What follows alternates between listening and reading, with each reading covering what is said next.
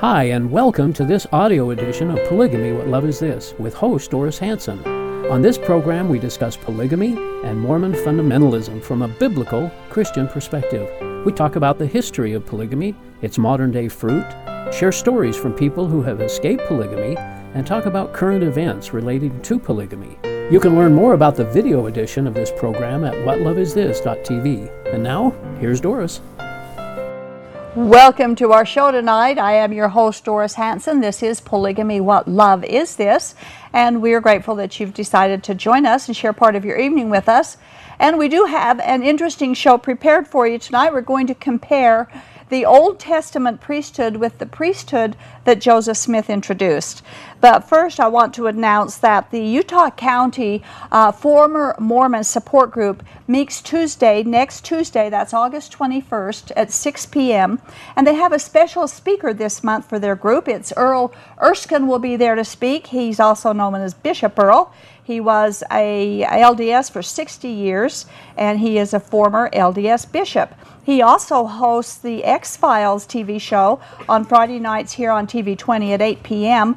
Um, they're going to meet, the support group is going to be meeting at the First Baptist Church. The address is 1144 West Columbia Lane in Provo, Utah. And for more information, you can call 801 374 8489 or email Lewis at way61 at hotmail.com.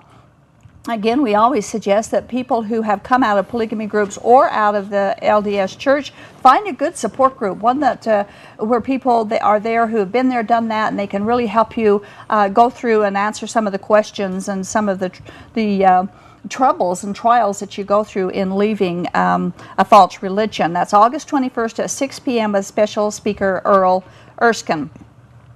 Uh, you know, we often hear from our Mormon uh, critics that no other religion on the planet has the authority to do what the Mormon church does have the authority to do, and that's why it's the only true church on the planet. They, as well as the polygamy groups, claim that they have exclusive priesthood authority to be God's representative on earth and to administer um, God's ordinances and His blessings. They claim that all other religions are working with no genuine authority from God. I want to quote from Matthew chapter 28, verses 18 through 20. It says, Then Jesus came to them and said, all authority in heaven and on earth has been given to me. Therefore, go and make disciples of all nations, baptizing them in the name of the Father, and of the Son, and of the Holy Spirit, and teaching them to obey everything I have commanded you. And surely I am with you always to the very end of the age. Jesus said that all authority in heaven and on earth was His. He then proceeded to give instructions to his disciples to go into the world and to teach them and to baptize them. And he promised that he would always be with them forever. Now, there is no lost authority. When Jesus said forever, that's exactly what he meant. In the book of Acts, Peter, the apostle Peter, preached his first sermon and 3,000 people responded to his message and were saved that day. In Acts chapter 2, verse 41, it says, Those who accepted his message were baptized, and about 3,000 were added to their number that day. 3,000 people were baptized. Who baptized 3,000 people? Uh, if the priesthood authority was necessary to baptize people, how could just a mere handful of men possibly baptize 3,000 people in one day? It's impossible. So, who baptized all those people? Could it possibly be that they baptized each other? Of course they did. That's exactly how it happened. All authority was given to Jesus, and he gave that authority to his disciples. A disciple is someone who follows and learns from another person. All Jesus' true disciples have the authority that Jesus gave all of his disciples. Tonight, with our guest, Chris Hoenboom, who himself is a former Mormon. We're going to look at the Mormon and the Mormon fundamentalist priesthoods and compare their so called authority, the functions, and their requirements with what the Bible explains about the priesthood both the Old Testament and the New Testament. And so to get started, we got a lot to cover. So to get started on the priesthood comparison discussion, I want to introduce, he's been here on the show before, and welcome Chris Hoenboom. Thank you for coming again. Well, thanks for inviting me. I appreciate it. We've got a volatile subject tonight, I think. I think we do. We're going to cover as much as we can. And, and it's a lot of information in just a short period of time. So we need to, to um, move along with it so that we can get in as much as we can. Now, we know that the polygamists believe that they are the only ones with true priesthood authority. We know the Mormon church believes and teaches that they are the only ones with true priesthood authority. But we want to see, uh, uh compare what they have and with what the Bible says about priesthood and its authority. So we've got, I think, five or six points that we're going to be uh, talking about in this. So the first point is we need to define the priesthood. If someone came from Mars and they came down and, and were started to talk to you, and you all of a sudden were talking about priesthood, and they said, Huh? What is that? How would you define the priesthood on the Mormon side? On the Mormon side, they define the priesthood as being able to act within the name of God. Uh, they have that authority to act within the name of God. Within the name of God. And that's probably what they say. I've got a quote here from uh, polygamist Mormon president Joseph F. Smith. And he said, The priesthood in general is the authority given to man to act for God. So that's what he said uh, in the early church. And then President Joseph Fielding Smith said, We are the Lord's agents, we represent him. He has given us authority which empowers us to do all that is necessary. Now, get this to do all that is necessary to save and exalt ourselves. This is from the Basic Manual for Priesthood Holders, page 3. That's interesting to, because he's now saying that we save ourselves and it's not Christ. Right who saves us. So it's, again, another works attributed effort. It's the priesthood that does the saving rather than, than Jesus that does the saving. And, and Jesus said in Matthew 19 26, when the, when the disciples said, well, how can we be saved when the rich man, you know, it's harder for the rich man to, to enter the kingdom of heaven? And the disciples, well, then who can be saved? And Jesus said, with man, that is impossible. Yes, but with God, nothing is impossible. Right. So he says that we save ourselves. That's wrong. And the exaltation as well. Um, what did Jesus say in Matthew 23 12? He who exalts himself will be abased. So when he says that they save and exalt themselves, they're going against what Jesus said. Well, they're putting themselves back into another works category. And it's, that's unfortunate because what they do is they take away from the works that Christ did. Mm-hmm. See, Jesus Christ did it all. Right, he's already done it all. He was the one who did everything. He did all the work on the cross, and that's why at the end he said it's finished. Mm-hmm, exactly. If, and it's it's through Christ that these things are done, not through a priesthood. So that's the definition of the priesthood from the Mormon or the polygamist side. They believe they're acting for God on the planet. Now, what about the biblical? What is the definition? How do you define the biblical priesthood? The biblical priesthood is a, it's a Levitical priesthood, and it's a priesthood that was handed to Aaron, and it was supposed to stay within the tribe, the Levites, mm-hmm. and just with the Levites. Mm-hmm. That's why we find, as we'll talk about later, some of the problems and the sins of Jeroboam. Mm-hmm. We find out about what Saul did when Saul went ahead and officiated in a sacrifice when Samuel mm-hmm. wasn't there. Yep. And these were things that were detestable before God because mm-hmm. there was a genealogical line of priesthood that had to be followed. It was by blood and it was for sacrifice. That's right. And and what what God did is he um, he he wanted to illustrate to the Israelites the proper worship that that his hatred for sin that people cannot just come to come to God in their sin. They had to the priesthood demonstrated how people were to come and worship God according to his way. And that uh, they cannot come to him if they're defiled in their sin. In the New Testament, the priesthood of the Old Testament, of course, is made null and void, and it says no mediator is required now. The Old Testament priesthood was the mediator. Exactly. But in 1 Timothy 2 5 and 6, it says, For there's one God and one mediator between God and man, the man Christ Jesus. And then it says, who gave himself as a ransom for all men. So if anyone is the mediator, he has to be the one who gave himself as a ransom for all men. And there's only one who did that. That's right. And, that's that was Christ. Jesus. Yeah. Amen. So anyone who thinks he's got a priesthood authority, we can ask him, have you given yourself as a ransom for Exa- all men? It's a, it was a, he was the perfect sacrifice. See, the Levitical priesthood was a symbol of things, okay, that were foreordained. These, this was, this was something that was a symbol of what Christ would do to fulfill the law. Mm-hmm. And it wasn't anything that we do, and that's why the, the Aaronic priesthood was abolished, because Right. Jesus Did completed it. He did it. It was right. finished. And we'll get into that even more as we go. Okay, the second comparison. Why is the priesthood needed according to Mormonism, according to fundamentalists, and then we'll compare it to why it's needed according to the Bible. So why would- why is the priesthood needed according to Mormonism? Why is It's it needed because the authority had to be continued to be carried down. So the authority was carried down from Abraham to Noah, and then, according to Mormonism, it was lost. Mm-hmm. And then it was restored again when John the Baptist came and confirmed it upon Oliver Cowdery and Joseph Smith. Mm-hmm. And then they, in turn, confirmed it upon each other when they baptized each other. And that's what they say. And it's needed Yeah. for salvation. You've It's got to needed have for salvation, the blessing of children, for ordaining people to new offices, for temple marriage. For uh, so on. yeah. Yeah. Now the priesthood, I know the fundamentalists believe that no celestial or plural marriage uh, can be done. And the Mormons believe that too. No celestial marriage can be done That's without the priesthood authority. The polygamists believe no plural marriages, and that that in order to uh, have the priesthood, you have to have plural wives. That's what they believe. And without the priesthood, the power of God cannot be manifest on the earth. That's, That's correct. what they believe. And in Mormonism, actually, uh, this is what's interesting. There's actually three priesthoods.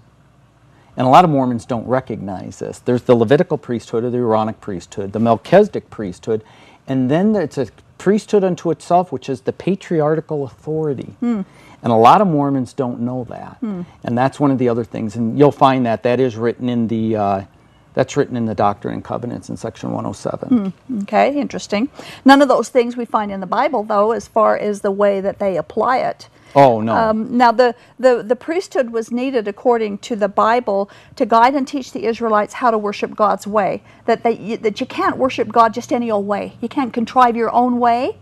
God won't accept just any way of worshiping Him. It has to be God's way. Now, the, the Israelites had been in Egypt as slaves for over 400 years, I think 450 years. Moses brought them out, brought them into the desert, and it was in the desert that God gave the instructions for the priesthood and the tabernacle and gave the law. And during those 400 years in Egypt, the Israelites had had uh, learned the Egyptian way of worship. They, you know, they worshipped idols and they were polytheistic, and God wanted the Israelites to learn about Him. And so the priesthood was given so that they could learn the priest, uh, uh, the the the sacrifice that was necessary uh, to take care of sins. And and you know that that was one of the reasons that Cain and Abel was a problem because Cain came with his good works and Abel came with the sacrifice and God Right. rejected Cain and accepted Abel and that's what the priesthood was doing was showing the difference between those two actually um, and so they were he was teaching the Israelites after they'd been in Egypt for all those years the right way the all ways don't lead to God only one way leads to One him. way leads to God, and that sin is so detestable before God that the shedding of blood is the only way in which you can get forgiveness of that. Exactly. And that's what he wanted to go ahead and make a point to the Israelites. that's exactly right That's why the law was so strict. It was so hard to follow. Mm-hmm. Uh, whether you were banished outside of the camp, whether you were cut off and stoned. I mean, for things today that we would probably turn a blind eye to, you could lose your life in Israel in those Mm-hmm. That's days. exactly right. Yeah. And the sinner needed to realize when they saw the shedding of blood with the sacrificial animals that he isn't worthy to to to to go to God in and of himself. But God has made provision to make it. Now it's God who makes us worthy to approach God. We we can't make ourselves worthy. Correct. Only God makes us worthy. And so the good works, trying to make yourself worthy, is dirty rags to God. Oh, yeah, the book of Isaiah points that out pretty clear. Right. Any works we do are detestable. That's why God did it himself. That's why he did for it. the forgiveness of Because he was the perfect, sinless sacrifice. Okay, our third comparison, and this probably is a little bit more detailed. What are the duties, the responsibilities, the functions of the priesthood holder, uh, both in the, the Mormon, the fundamentalist, and also in the, in the Bible? So let's compare them with the Bible. What are the duties and the responsibilities? Now this is this is where you get this huge chasm between the two, whether between the biblical and the Mormon priesthood.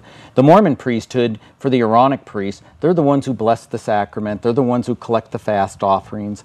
They're the ones that go ahead and they assist. Uh, they'll go ahead and assist the elders' quorum if they need them for something. They're in the Boy Scouts, things like that. The uh, the Melchizedek priesthood, the Melchizedek priests, they're the individuals that serve in the higher callings, uh, whether it's in the bishopric, whether it's in the elders' quorum.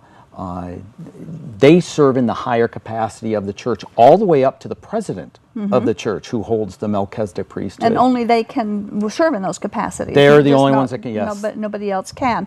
You know, I I went to, a, uh, I I did go to a lot of sites, uh, Mormon.org and, and places on the internet to find their remark, read priesthood manuals and so on. One of them said that the, that one of the functions is to administer the gospel uh, that holds the keys of the mysteries of heaven the key of the knowledge of God. That the priesthood holds the key of the knowledge of God, and it reminded. I thought it was kind of odd because, in uh, a lot of times when you ask them a question, they'll say, "I don't know," and yet it's questions that they should know, but they'll say, "Oh, God will work it out in the end," but I don't know.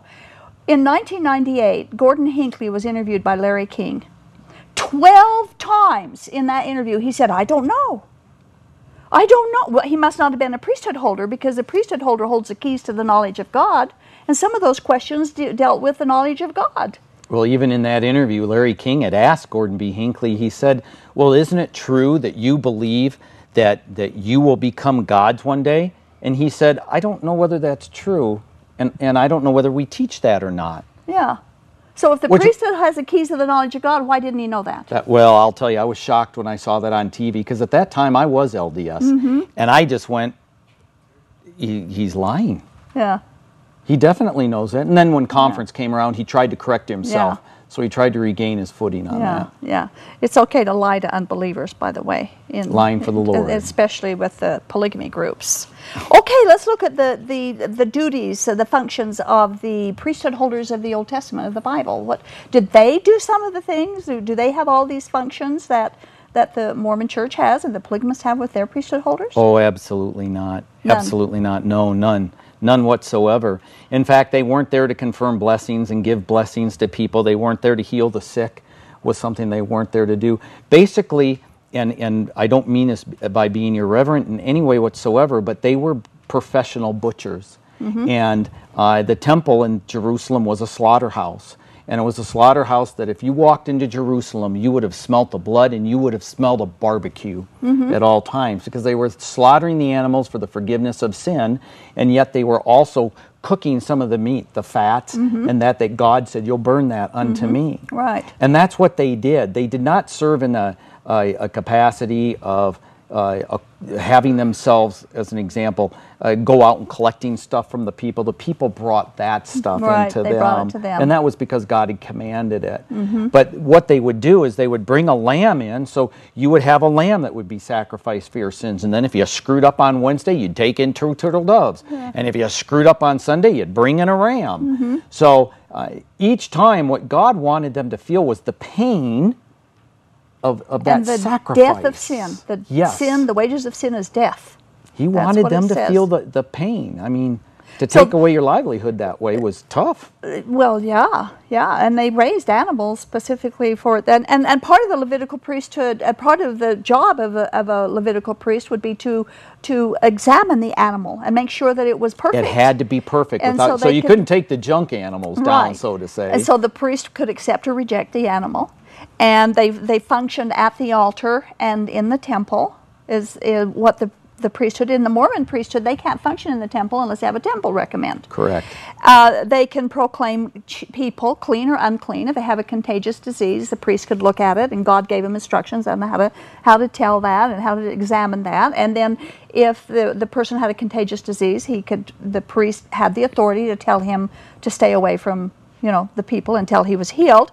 Uh, they supervised the temple work, the repair on the temple grounds, and and they announced the fesh, the the The festivals feast, yep. and they also uh, would use the Urim and Thummim for special uh, decisions that needed to be done. I, I don't see any Mormon priesthood doing that. Well, I don't see know, any Mormon if they- priesthood officiating for any of the festivals either. so I don't see them out there with the Feast of Tabernacles. I don't see them out there with the Feast of Passover. If they, but if, if Joseph. Smith restored it, how come it, how come all these things aren't being done? Well, the problem is he didn't restore anything. There was nothing ever. He just made something brand new, didn't That's he? right. He just made something changed brand it a little bit. The priesthood authority did not perform marriage or temple endowments. No. They didn't do baptisms for the dead.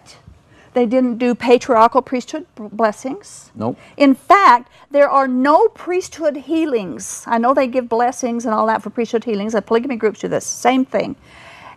But in the Bible, there are no priesthood healings in the Old Testament. Not one. Any healing was done by the prophet, not the priest.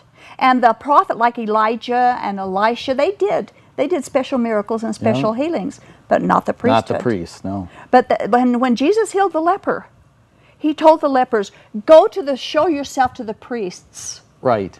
The priesthood didn't heal him, though those, but Oh, the, no. the priesthood is the one because he they had been ordained to to to pronounce cleansing if someone was healed, and that's why they went and showed themselves to the priest.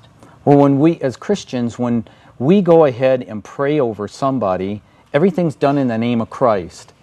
If, if the LDS people would think about it, and you priesthood holders who are out there this evening, I think if you think about it, when you pray, you're saying, by the power of the holy Melchizedek priesthood, which I bear.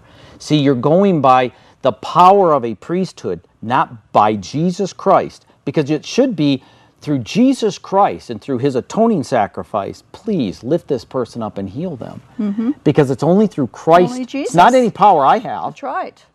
It's, it's Christ who's got the power. Mm-hmm. So there's a mm-hmm. prideful thing that goes with that. Yeah, To say, well, I'm a priesthood holder, and you know, Yeah. I've, I, I carry the Melchizedek priesthood, and I honor my priesthood, and I'm and I am righteous, and I am worthy to carry that. God told us there's no one righteous. There- there's there- nobody worthy. And and actually, but Christ. there is no priesthood. I mean, they can call themselves priests all day long, but when you look at the authority that Bible gives, only Jesus Christ holds a priesthood, so to speak, or the believers, born again Christians, have a royal priesthood. Correct. And that's where we're serving, we're serving the king. That's a royalty, king, the king of kings. Yes. And we serve him as a royal, serving each other, and you know, and- administering the gospel and different other things according to the royalty of Jesus. And that's the only. We don't have any authority either to heal. We can pray and ask for healing. We can ask for but healing. God we don't have healing. that authority. Only God has, because all authority was given to who? Jesus. Jesus. All authority was given to him. And Jesus is our high priest. He fulfilled the Old Testament priesthood perfectly and completely, including the sacrifice. Yes, he did. In fact, he was representative. He was the Lamb of God, right? The Lamb of God that takes away the sin of the world. So he represented us in being the Lamb, the sinner, who the wages of sin is death. He took our sin. And then he was also the offerer. He offered. So he was both the sacrifice and the one who offered the sacrifice. Exactly. He completed What else is there? What else There's is there? nothing else. There can't be See, he did it all. Yeah. I, I, think what people fail to recognize is the priesthood and, and what would happen, as an example, the day of Passover. The lamb would come in and live in the house for seven days with the family. So the family Mm-hmm. got close to this lamb and the kids played with it. And it was a perfect lamb. And it was usually about a year old. And then they would have to take that lamb down to the temple where the priest would put its hand on the individual who had sinned on the lamb and they would slaughter it. They would slice its throat and then drain its blood. I mean, what a horrible thing when you think of Yeah. that. But God wanted them to know what was at stake for their sin. Because the wages of sin were. Death. death. Absolutely, And that's what the symbolic thing was. So Jesus, as the Lamb of God, came as a perfect, unblemished lamb. He took upon our sins. Mm-hmm. And at that point, the veil was rent. Mm-hmm. When the veil was rent, that open passage to myself and Right. Jesus Christ or God Face to was face. right there face to face. I don't need man between Right, me. no now. man. and I can go directly They- to the Lord. God took the veil down, but unfortunately, the Mormons have put the veil back up and they put have. something in they put they us. put that they've put that boundary, that barrier now back Right, in there. Again, Joseph changed something that Jesus did. Right, He wanted to reverse it. He did. Now, after fulfilling the Old Testament law, which Jesus did, then there had to be a, a change in the priesthood. It tells us in Hebrews seven twelve, for when there is a change of the priesthood, there must also be a change of the law, and there was a change. Oh yeah. a change. Jesus fulfilled the priesthood. The priesthood is no longer valid. In fact, we're told that it, it, it has disappeared, it's gone. And because Jesus perfectly fulfilled the law, and we are not under law. Believers, born again believers, are not under the law, we're under grace. Romans 6:14 says, "For sin shall not be your master because you are not under law, but under grace." The purpose of the law was to show us our sin. Exactly. It was to show us how corruptible we are and how miserable we are before God. Because uh, it's interesting because I'll speak to a lot of uh, LDS individuals when I witness, and they'll say, "Well, I'm righteous, I'm, and I, I, I'm righteous, and I'm worthy to carry the priesthood." And then usually I'll say, "Well, have you ever looked at a woman with sin?" And they'll j- laugh and joke and say, "Well, Well, who well, doesn't? Yeah. Yeah. everybody does. They say. Well, you've committed adultery in your heart. Right. That just you're not righteous and you're not worthy to carry that. you should right. go to your bishop and say, "Remove this from me because now I'm not righteous." now, it, being uh, and this the, the law itself had no power to keep us from sinning. All it could do is show us we were sinners. That's right. It showed But us how inept we were. But grace, we're under grace now, not the law. Grace works within, and the power of God's grace will keep us from sinning. We don't Yes. need garments. We don't need the threats of the bishop. We don't need two years worth of repentance and all that. We, because grace gives us the power from within not to sin. So the law couldn't do that, but grace does. And you know what? The people I think get confused because they think of grace as the authority to sin. It's not. Yeah. Oh, So absolutely. a lot, the a lot of yeah, exactly. I've had Mormons say, "Well, you say this little prayer to suddenly, and now you're saved." Absolutely. Well, you can just go out and sin freely. No, I can't. no. Okay. No. I love Yeah. God with all my heart, so therefore I choose not to sin, and I choose not to follow, you know, the ways of the world. Yeah. Do we fall? Absolutely, we all do. But you know what? Grace is there to forgive Grace forgive is us. there to not forgive my works, and to His help work. us and to help us not do it again next time. And then, of course, the, how about the biblical priest and their garments? Now, these aren't the garments the Mormons wear. These aren't the same garments. Oh, they're they're but completely I have some pictures of an artist rendition of the biblical description of the high priest and the garments they were supposed to wear. Exodus, there's there's three pictures right there. One is the sacrifice, and two is the high priest. Exodus 28:2 says, "Make sacred garments for your brother Aaron to give him dignity and honor." There was only one high priest at a time. Aaron wore these kinds of clothes when he served in the temple and served before the altar. And that on the on the left hand side of the screen, the incense that the high priest used. I don't believe that any polygamous priesthood or Mormon priesthood uses this. Uh, They don't. These- they don't burn incense. Uh, uh, the temple garments. Uh, some people might say, "Well, yeah, there's the sash and and there's the the uh, uh, the apron that goes on and all of that." So they might try to relate it to that, but obviously there's a lot of problems uh, with temple garments, and there's a lot of problems with the significance of having fig leaves, and that's definitely not biblical because Right. that was what was used to hide sin. It wasn't used to forgive of sin. That's right. So Absolutely true. So uh, we're getting uh, toward the, the half hour, um, and we've got a lot to talk about, and we can talk about on the other side of the half hour uh, between phone calls. But right now, um, mm, I wanted to do Jehu. Jehu. Uh, let me do that real quick before we break. Um, many times in the book of Second Kings, we read about the sins of Jeroboam, King Jeroboam. Yeah. And he was the king of the ten tribes of the northern tribes of Israel. And very quickly, I want to, to read some verses in Second Kings, uh, starting with chapter 3, verse 3, where it says, Nevertheless, he clung to the sins of Jeroboam, son of Nebat, which he had caused Israel to commit. He did not turn away from them. Chapter 10, uh, verse 31, it says, Yet Jehu was not careful to keep the law of the Lord, the God of Israel, with all his heart. He did not turn away from the sins of Jeroboam.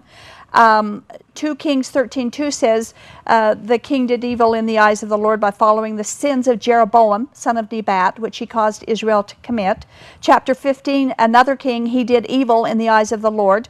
He did not turn away from the sins of Jeroboam. And over and over again we read he didn't turn from the sin of Jeroboam. So what was the sin of Jeroboam that was so bad that God kept uh, bringing this up to them. Well, we're going to read about this is very important for people if you want to know, if you really want to learn what the Bible means about these kinds of things. This is very important. 1 Kings chapter 12, verses 28 through 32. It says, "The king who is Jeroboam made two golden calves." he said to the people, It is too much for you to go up to Jerusalem. Here are your gods, O Israel, who brought you up out of Egypt. One he set up in Bethel and the other in Dan. And this thing became a sin to the people. Even uh, the people went even as far as Dan to worship the one there. Jeroboam built shrines on high places and appointed priests from all sorts of people, even though they were not Levites. He instituted a festival on the 15th day of the eighth month, like the festival held in Judah, and offered sacrifices on the altar. This he did in Bethel, sacrificing to the calves he had made. And at Bethel he also installed priests at the high places he had made. Now, what Jeroboam did, these are the sins of Jeroboam. This is very important. He instituted false worship. He appointed unauthorized people to be to the priesthood in the ten tribes. They were from the tribes of Israel.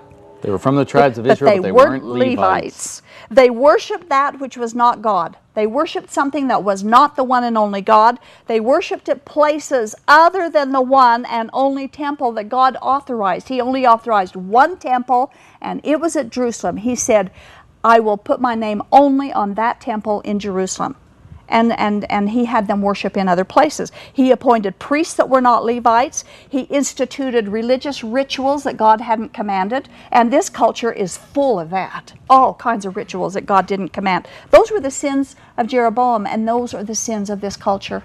I, you know what? Jeroboam committed the sins of he changed the object, he changed the place, he changed the priesthood, and he changed the day of worship for the for tabernacles Okay, he changed that by almost a 30 day reference. Mm-hmm, and did. those were all sins. He That's right. removed, he went to golden calves, Mm-hmm. sort of like golden angels. He went ahead and changed the object, Mm-hmm. Jesus Christ, to more of a priesthood type of worship. Right. He went ahead and changed the time of worship. Mm-hmm. If you want to hold the Sabbath holy, It's got to be Saturday. that's right. It can't be Sunday. It can't be Sunday. Right. So Absolutely. those were his sins, Yeah. and he suffered for those. I mean, and that, God- the whole nation of Israel suffered God will only be worshipped His way.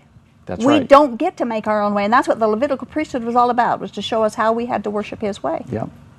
Well, we better we better break here. Uh, we do have uh, um, um, our message that we like to show each week about our ministry. We're opening up the telephone lines now. Our phone number is 801-973-8820, 801-973-TV20. We'd love to hear from you if you want to join the conversation and, and uh, ask questions or just make some comments about what we've been talking about. We have more to talk about as well, but right now we want to share this message with you. You are watching Polygamy What Love Is This? broadcasting live from Salt Lake City, Utah. This program is the broadcast outreach of a Shield and Refuge ministry. Shield and Refuge is a point of first contact for Mormon fundamentalists who question the doctrines of the religion or who are actively seeking for an opportunity to escape the polygamist lifestyle. Examining the claims of fundamentalist doctrine against the backdrop of biblical truth is central to our efforts. We invite you to contact us. Call toll free at 877 425 9993 or email us at tv at aboutpolygamy.com. You are welcome to join us in our monthly support group, Life After Polygamy, where you can meet others like yourself who are searching for answers about polygamy and Mormon fundamentalism. We meet monthly in the Salt Lake City area. For more details about time and place, call us toll free at 877 425 9993 or email us at tv at aboutpolygamy.com. We want you to know that we've made available to you some outstanding resources free of charge. You will find them at our website, www.whatloveisthis.tv. There you will find the DVD Lifting the Veil of Polygamy, which documents the real life stories told firsthand of those who were lifted out of the culture of polygamy through the power and love of Jesus Christ. Also, free of charge to you is the booklet Is Polygamy Biblical? It explores plural marriage in the context of God's Word and answers questions like Did God ever command polygamy? Is it part of God's plan? While you are at our website, make sure to take advantage of the archived episodes of this program, which can stream on demand directly to your computer. There are more than 100 shows to choose from. And if someone you know is unable to view this program via live broadcast, recommend that they visit this same website every Thursday at 8 p.m. Mountain Time to watch this show through live streaming video. Simply follow the links to the live streaming video page. If you are watching live tonight, we invite you to call us as we open our phone lines. The number is 801 973 TV20. That's 801 973 8820. Now, back to Polygamy What Love Is This? with our host, Doris Hanson.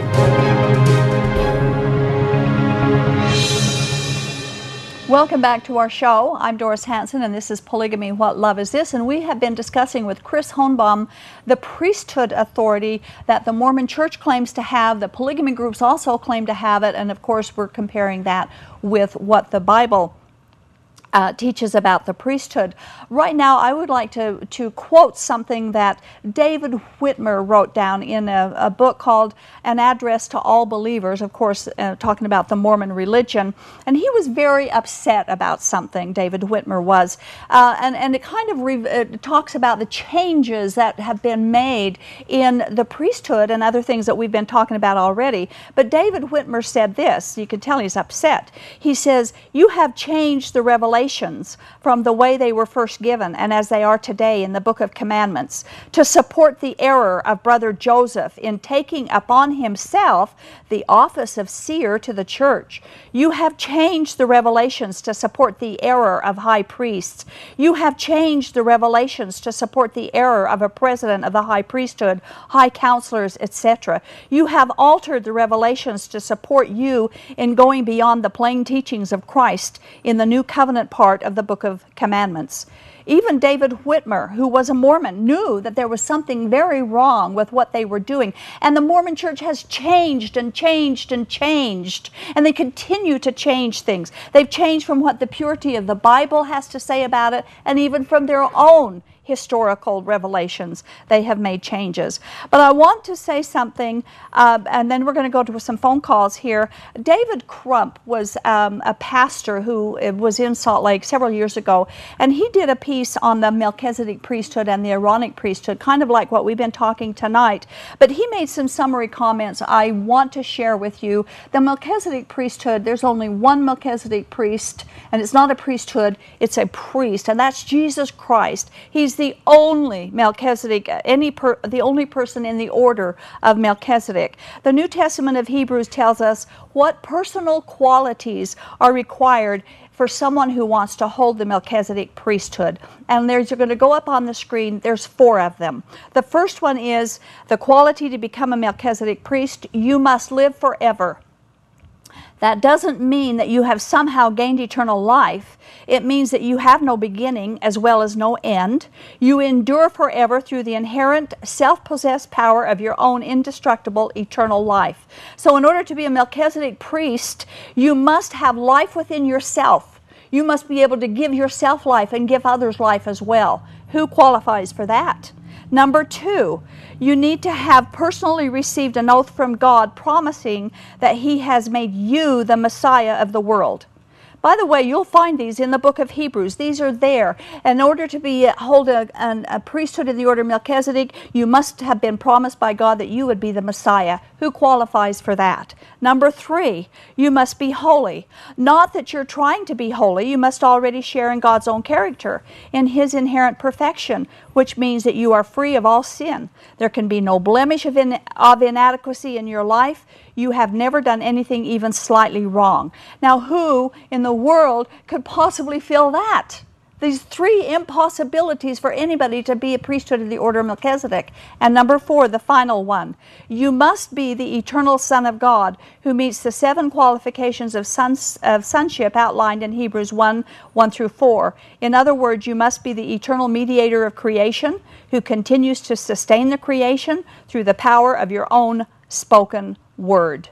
Anyone who does not have these four qualifications is ineligible to be a priest and the order of Melchizedek. Also, according to Hebrews 7, the Melchizedek priesthood holder cannot have a genealogy, he can't have a father or a mother, he can't have a beginning or an end. That's right. And there's only one person that fits that bill, and There- that's Jesus. There's no priesthood, uh, Melchizedek priesthood, No, is there? there's not a Melchizedek priesthood. There's an order of Melchizedek. And I think that's what happens. A lot of people say, well, look, there's a Melchizedek priesthood. No, it's after the order of Melchizedek.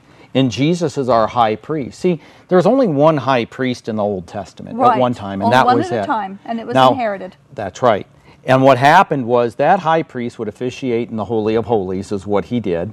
And it was symbolic of there's only one mediator between God and man. Right. When you have 500,000 Melchizedek priests suddenly that are out there, or people trying to follow after the Mel- after the order of Melchizedek, they're basically claiming to be Christ.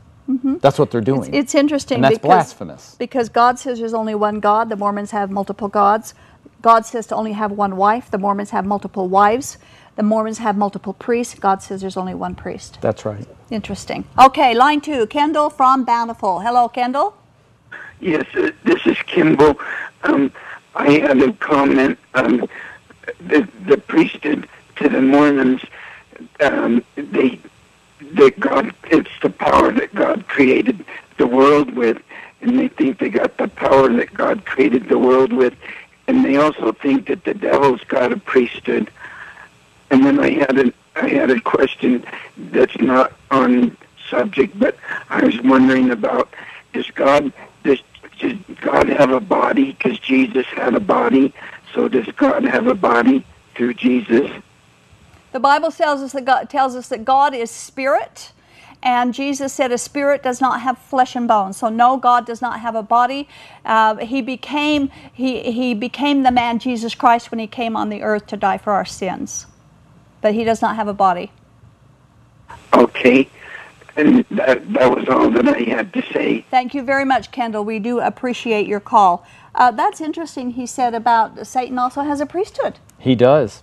In fact, one of the things in the temple ceremony, when Satan says, you know, what happens is Adam says, you know, what's that you have on? And he said, these are the emblems of my priesthood. Well, what's interesting is if you go to the live session, I would ask some of the LDS people to do this. If you go to the live session in Salt Lake City or in Manti, either one, sit in the front row and when he walks out and he's got his apron on and he said, These are the emblems of my priesthood. If you take a look at those emblems, they are the compass and the square. The compass and the square. The compass That's and the square. That's the same things they have on their garment. That's the It- emblems they have it on their. is. So they put themselves under Satan's priesthood when they put on their garments. Absolutely. Oh Lord, have mercy. All right, line one. Janet in Kearns is calling. Hello, Janet. Uh, hello, Doris. Thank you for uh, your show. You're welcome. Uh, I have a question about the Sabbath day. Okay. Okay, the Sabbath day is actually Saturday, Uh-huh. but at this time, uh, Christians and LDS, we honor that Sabbath on Sunday. Uh, I'd Well, then it's not a Sabbath. Listen to your answer. Okay, Janet. Thank you very much for your call. That's not a Sabbath then. If they if they're celebrating Sunday, fine. That's wonderful, but don't call it a Sabbath. It's not. It's not. Actually, Paul tells us don't hold, you know, don't stick with only one day holy unto the Lord. You know, he says that All you days all days holy. are holy unto the Lord, and that's something that that uh, you have to realize. Sabbath. When God said, "Keep the Sabbath," and to keep it holy, you need to look in the book of Leviticus, and it'll tell you what the Sabbath is about. Right. That includes the year of Jubilee. That includes the the resting of the land on every seventh Right, year. every seven years. I mean, there's an I don't see the LDS church running or anyone else running to say we follow the Sabbath, we keep it holy, so therefore guess what? It's the year of Jubilee, you're all forgiven of your debts. Mm-hmm. You don't owe any oh by the way, any property you now have, it's got to revert back to the original owner. Right. And I don't see anyone running They, back they to do don't that. do that. No. And and the Sabbath is again fulfilled in Christ. He has fulfilled all the Old Testament law, and so the Sabbath itself was fulfilled in Him. And if we want to worship on Sunday, that's fine, but don't Right. call it a Sabbath. Don't do what Jeroboam did and change the laws and the rituals, and then and then uh, requ- and call it a requirement from God. It just isn't true. Right. You can hold any day as holy unto the Lord. And you should hold every day Every holy day. unto the Lord. Every day is holy unto the Lord. Absolutely. And if we, in fact, I think it's in Colossians where it says we can't judge anybody on, in regards to a Sabbath day or any other holy day. Right.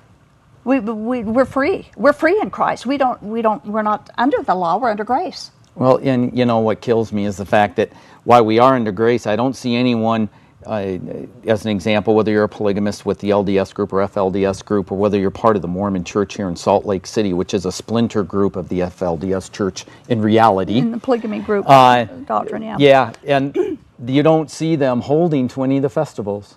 No, they don't. Not one. They pick and choose what they want to, right. to apply from the Old Testament. You've got the Feast of Israel, and I, I would don't like to challenge. I'd like to that. challenge every polygamist to Leviticus 18.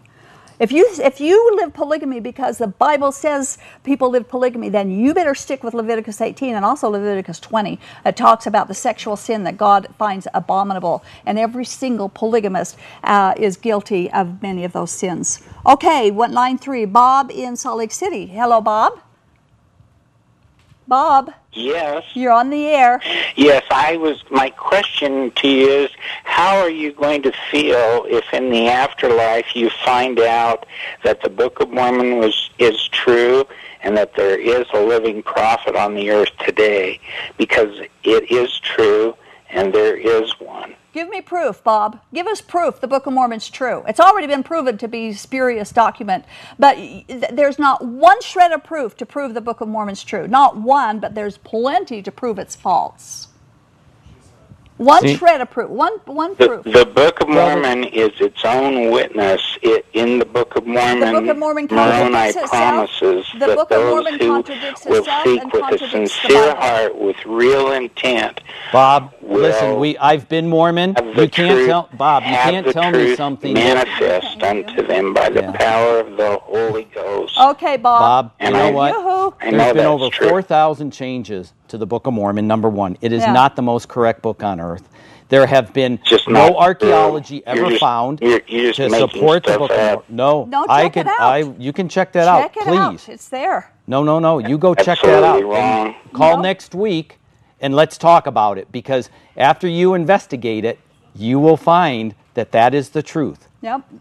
There's over 4,000. There's over 4,000 you're, changes You're to just it. absolutely wrong. Well, I check can't- it out, Bob. Check it out, Bob. Look into the facts. Actually, Look it up. It's there. The facts are there for you to Yep. find it. Just you can go utlm.org on the internet, utlm.org, and you can find out. In fact, uh, uh, Sandra Tanner is going to be on the show next week, and we're going to talk a lot about the temple, and the new temple. You'll want to watch next why week. why don't you ever have an active LDS person on there so because you they get don't a they don't even know their fair own and history. balanced Bob, they don't even know their own history. The, the, the, the active LDS will not tell the truth because they don't know most of the truth. Just like David Whitmer was castigating them. You've changed this, you've changed that, you've changed this. They don't even know. What I would go ahead and do, Bob, out there, if you're still watching, here's what I would do go down to Deseret Book, and don't be afraid to do this, but go to Deseret Book, buy an 1830s version of the Book of Mormon, and go get your new Book of Mormon and start reading them. And, then compare. start circling where they've changed things, not only in grammar, not only in punctuation, but in full, in full understanding and in doctrine. Because you will not find any of the LDS doctrines in the Book of Mormon, not one. Not true. You'll only find those in the Doctrine and Covenants, but they're none of them are explained in the the uh, Book and of Mormon. And the Book of Mormon con- contradicts itself. It contradicts the Doctrine and Covenants, Oh, yeah. and it contradicts the Bible. Okay, line two. James in Magna. Hello, James. Yes. You're on the air. You're on the air, James. Yeah, I'll turn off the TV. You can at least turn the sound down. I have uh, I found in the in Second Nephi, chapter twenty-five, a verse that reads, "I know that the Jews understand the things of the prophets, but nobody else does, unless they're taught after the manner and ways of the Jews." For the last thirty years, I've been studying Hebrew culture, and I was amazed to find there on Temple Square a representation of Adam and Eve kneeling at the altar, offering up their offerings unto God. with a true little lamb there, a, a live lamb. Well, don't don't the Mormons understand? Here's a question to Chris. Don't the Mormons understand that the reason that Cain's offering was rejected is because it was not a blood offering? I'll take my answer on the air. Gosh, that's Okay. you know, James, that's a great question. I'm really glad you brought that up.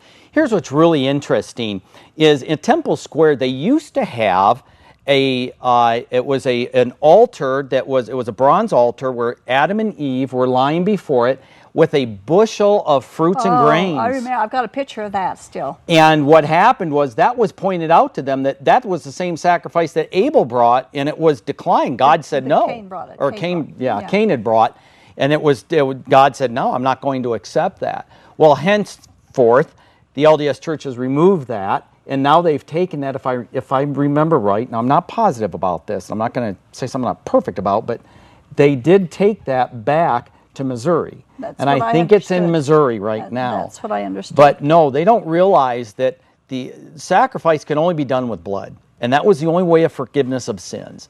God wanted us to feel the pain. And again, it was symbolic of what Christ would do take the pain, shed the blood upon the cross for the Well, forgiveness and of sin. And, and excuse me for interrupting, but that's what happened in the Garden of Eden when Adam and Eve sinned.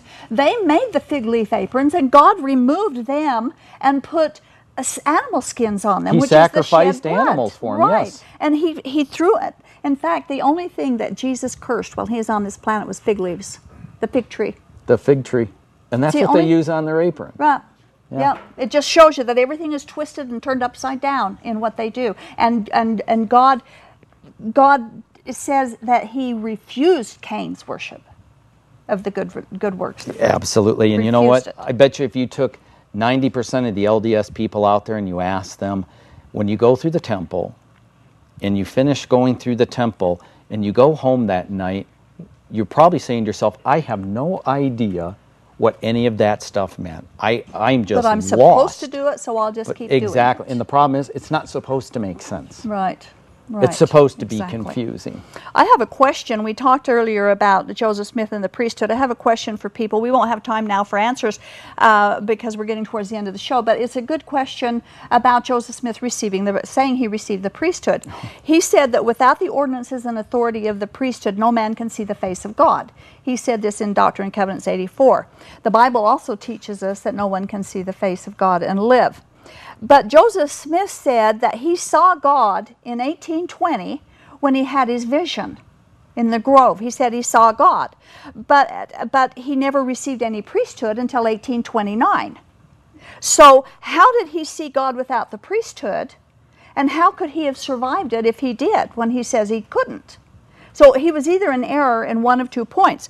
Uh, was he in error without the because without the priesthood he couldn't see God, or was he in error that he saw God in the grove when he was 14 years old without the priesthood? Which which was it? Well, I mean, which was it? That's that's a question I'd like to ask our our viewers who who uh, think that Joseph Smith is infallible. And and, and by the way.